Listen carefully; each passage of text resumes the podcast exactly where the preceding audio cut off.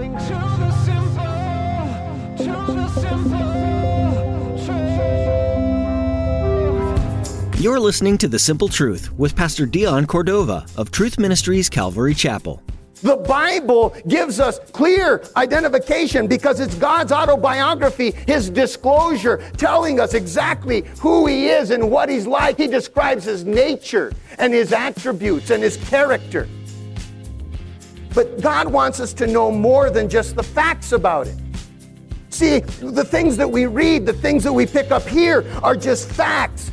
God wants us to know more than that because God is also, what? Personal.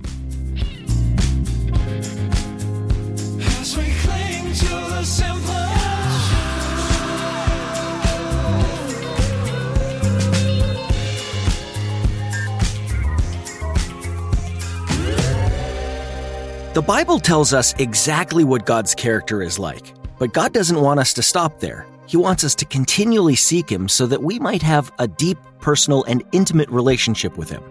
But what does that look like? How can you have such a powerful relationship with an invisible Creator? Pastor Dion puts it this way. Today, we must seek God continually. As we pursue Him, He'll draw close to us. God is ready to embrace you with open arms. So will you accept His embrace? Now let's join Pastor Dion in the book of Ephesians chapter two as he continues his message, Does God Exist?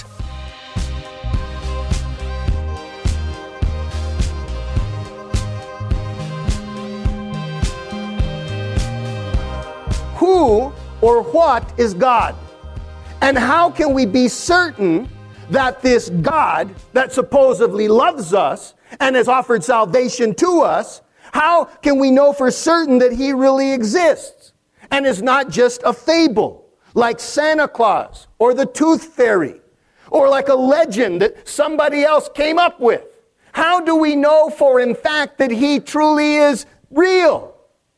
Well, I'm glad you asked that question. Let's start with the natural evidence, all right? There is the argument of cosmology. Or other ways stated, the wonders of God's creation. So the first evidence of God that He really exists is the wonders of His creation. See, you cannot look at the vastness and the complexities of creation and not be convinced that there's a God. You can't look at all of the vastness of space and the complexities of the human body and not be convinced that there's a God. Look. Astronomy, botany, zoology, anatomy, biology, they all proclaim and testify of the existence of God, of the existence of a divine creator. In fact, David in Psalms nineteen verse one said this, "The heavens proclaim the glory of God. The skies display His craftsmanship. Day after day, they continue to speak. Night after night, they make Him known. They speak without a sound or word. Their voice is never heard, yet their message has gone throughout the earth and their words to all of the world." All right? So cosmology, it is a loud voice that lets us know of the evidence that there is a divine creator, that there is a God. In fact, Moses, when he was writing the Bible, the first five books of Moses, Moses describes some things like quantum physics, greenhouse science, the genetic code, and the D N A limitations. He described all of that centuries before those theories were ever discovered. You know where he got them from? He told us he got them from God. Exactly right. But if your antenna still doesn't pick up all the channels and you still don't, I don't, I don't get it. Maybe you're a little like Sam Cooke, you know, who sings that classic song. Don't know much about history. Don't know much about biology. Don't know much about algebra. Can't even spell Canada. Right? If, if you're kind of, if you're kind of like that, God gives us another evidence, another argument about his, that He is God, that He exists. And that is the argument of ontology. We, it's also known as the word conscience. Again, conscience. conscience. Solomon described it as eternity in men's hearts. Ecclesiastes is where Solomon actually penned this. In Ecclesiastes three eleven, it says, God has made everything beautiful for its own time. He has planted eternity in the human heart.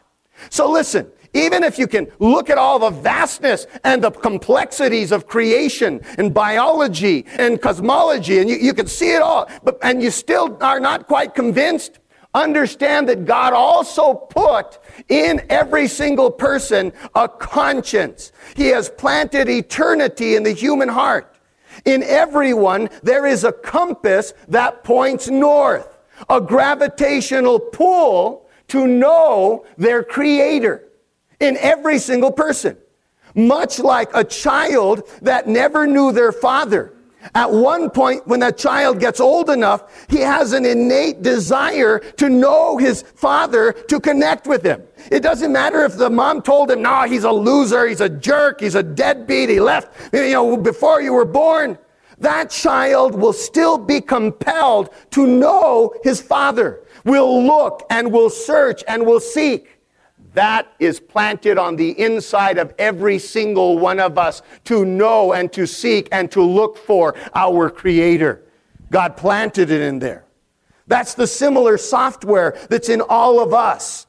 That's why even in the most remote areas of the world where they have no Bible or the gospel message hasn't been preached, people worshiped the Great Spirit, the great power. They worship the sun and the moon and the stars and Mother Earth.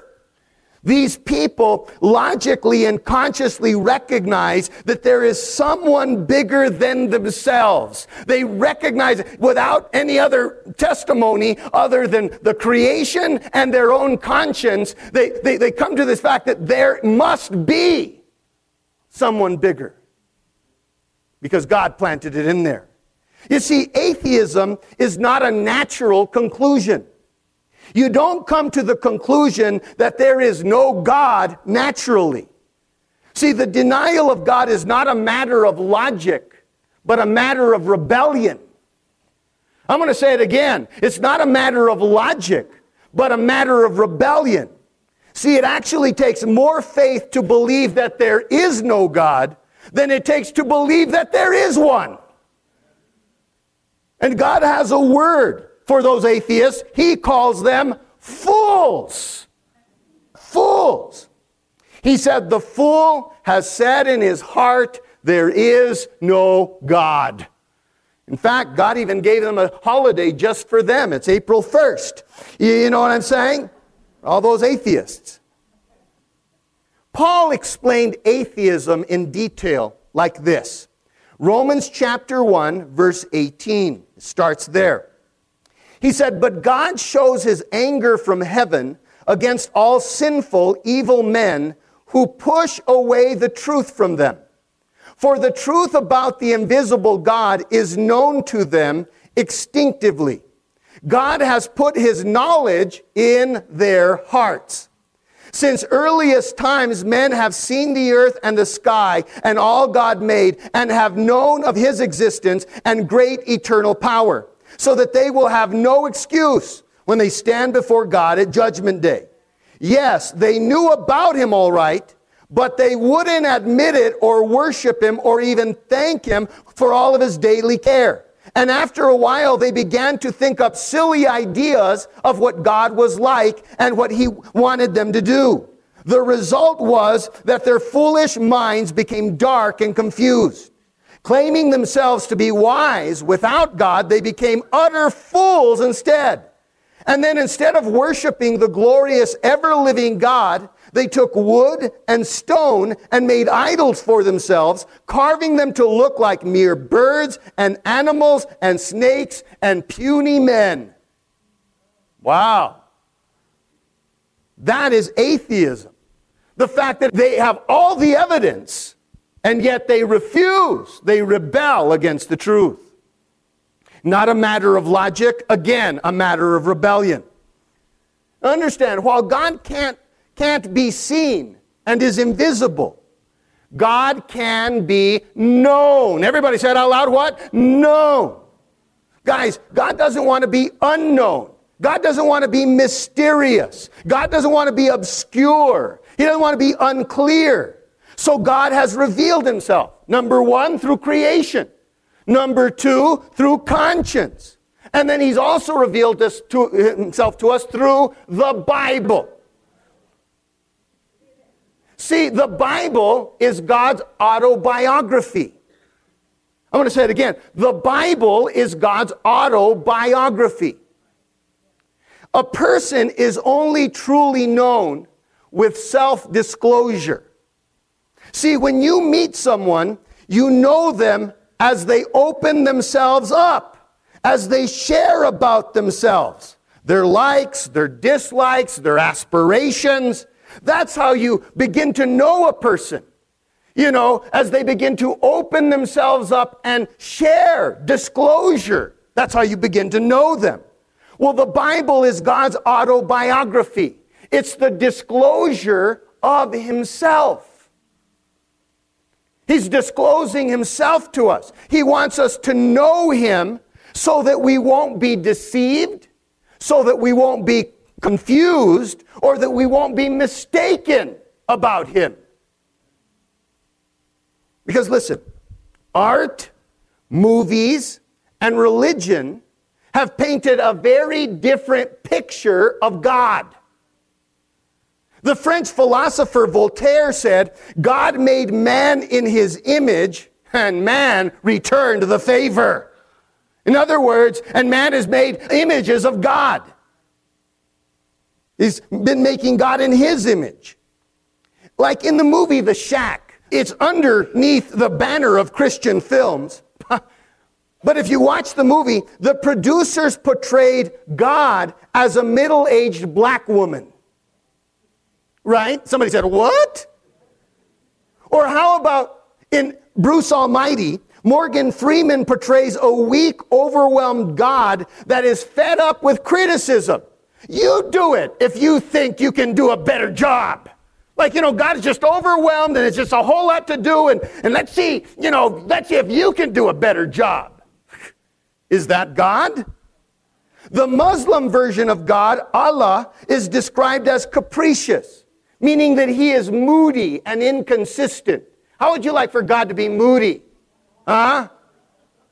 It also describes him as a dictator who is prejudiced and chauvinistic.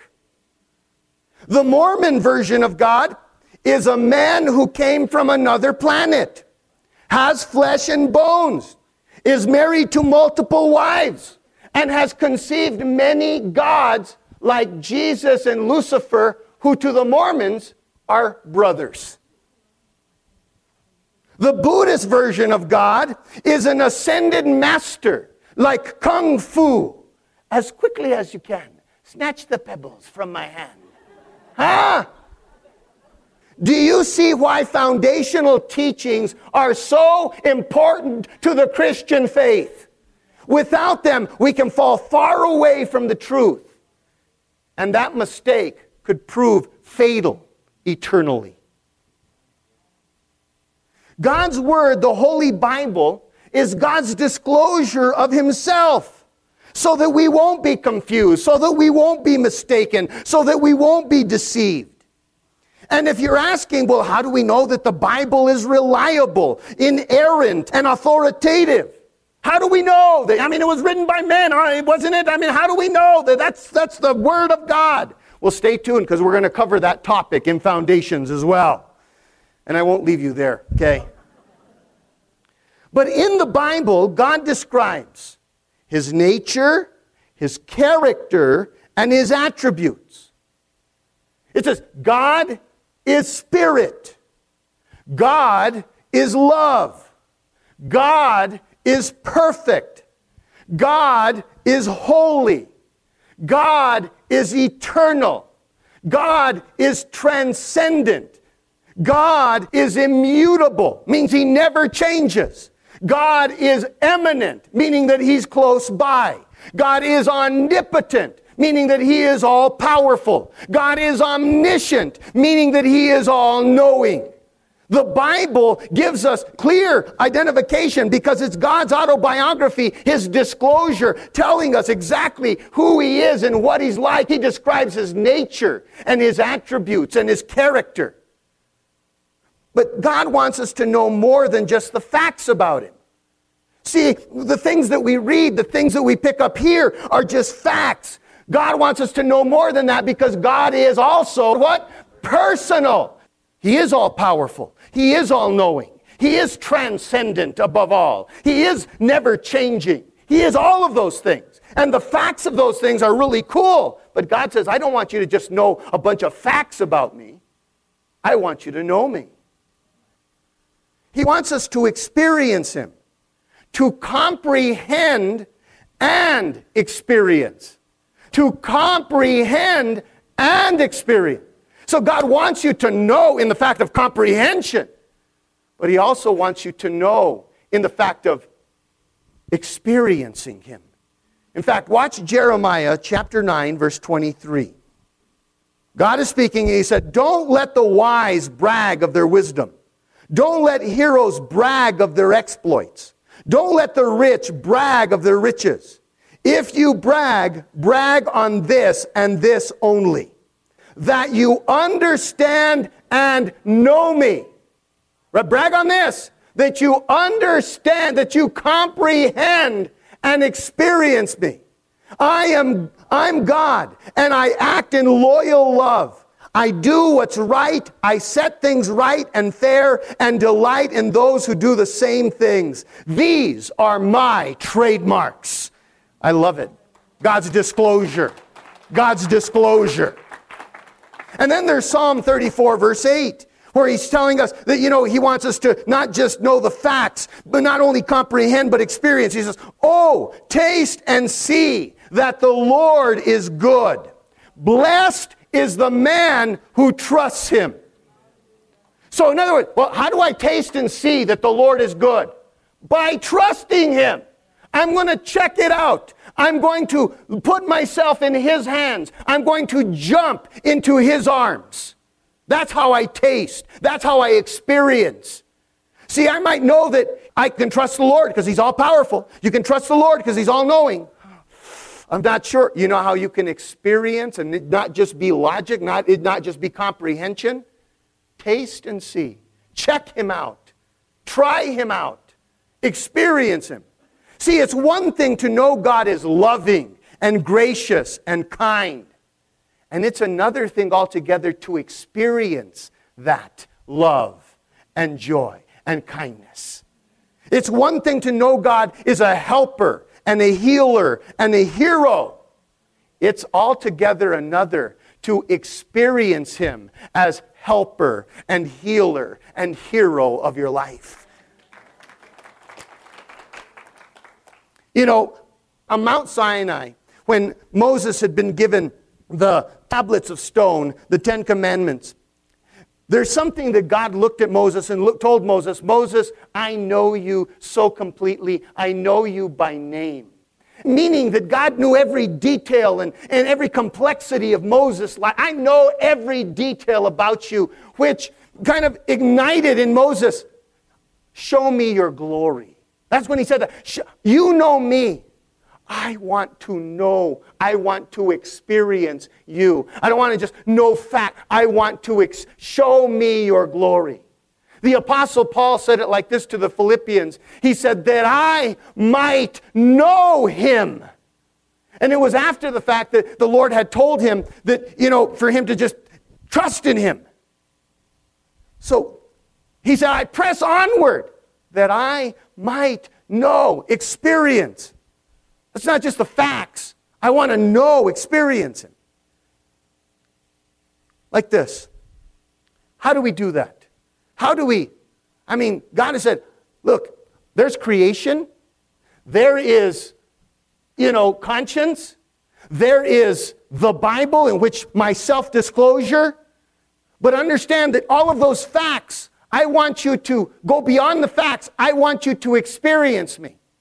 So he said, ask and you shall seek and you shall knock and the door shall be. All right? Trust in the Lord with all your heart and lean not to your own understanding, right? In all your ways, acknowledge Him and He will direct your paths. Experience Him. Draw near to the Lord and He will draw near to you.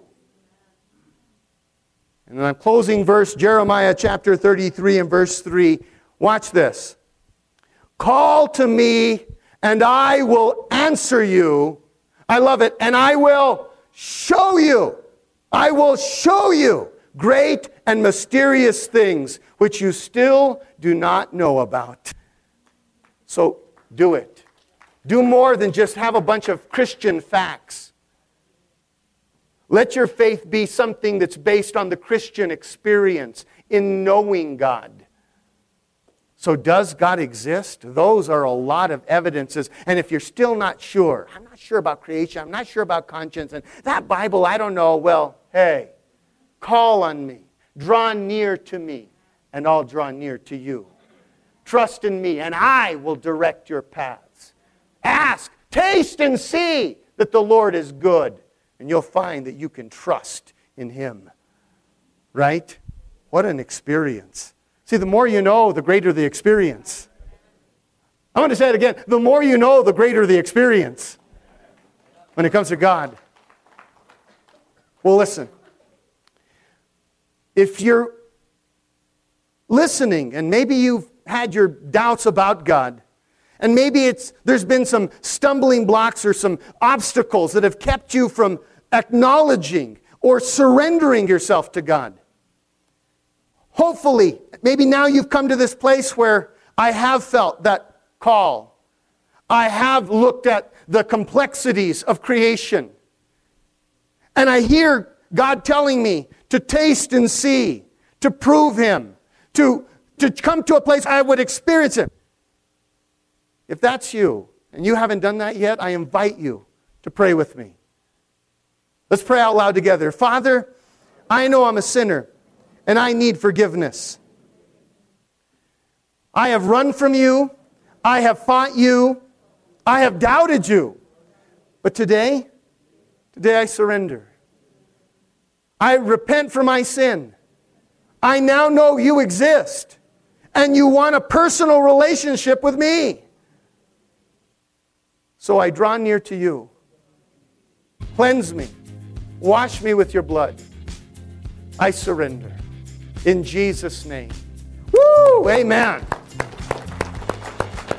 Now, if you prayed that prayer, the Lord bless you and the Lord keep you. The Lord make His face to smile on you this week and be gracious to you and give you peace. As we cling to the simple.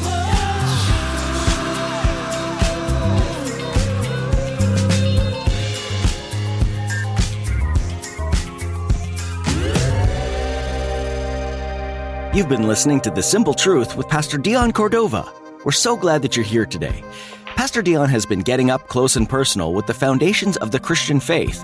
And what better place to start than in the beginning? That's right, all the way back in Genesis one verse one, which says, "In the beginning, God created the heavens and the earth."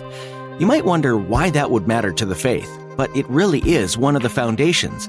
Think of it this way. The one who has the power to create galaxies out of nothing has the power to move in your life and circumstances. When you know that it was God who made it all, you can know that it's still God who's in control of it all. No matter how out of control the world might feel, you have this foundation to stand on. God created the world. He created you. And He has plans for you that have been in place since before the world began. Now that's a firm foundation. Thanks for joining us here today. The Simple Truth is a ministry out of Truth Ministries Calvary Chapel in Española, New Mexico. We're coming close to the end of our time here today, but if you don't want it to end, I have some great news for you. Are you ready? We've got more great messages stored up for you. Just head on over to t m calvary dot com to find them. At t m calvary dot com, you'll find a link to our YouTube archives with hundreds of messages from Pastor Dion. Okay, well, we've run out of time for today, but we'll be back again with more from Pastor Dion right here on The Simple Truth. See you then.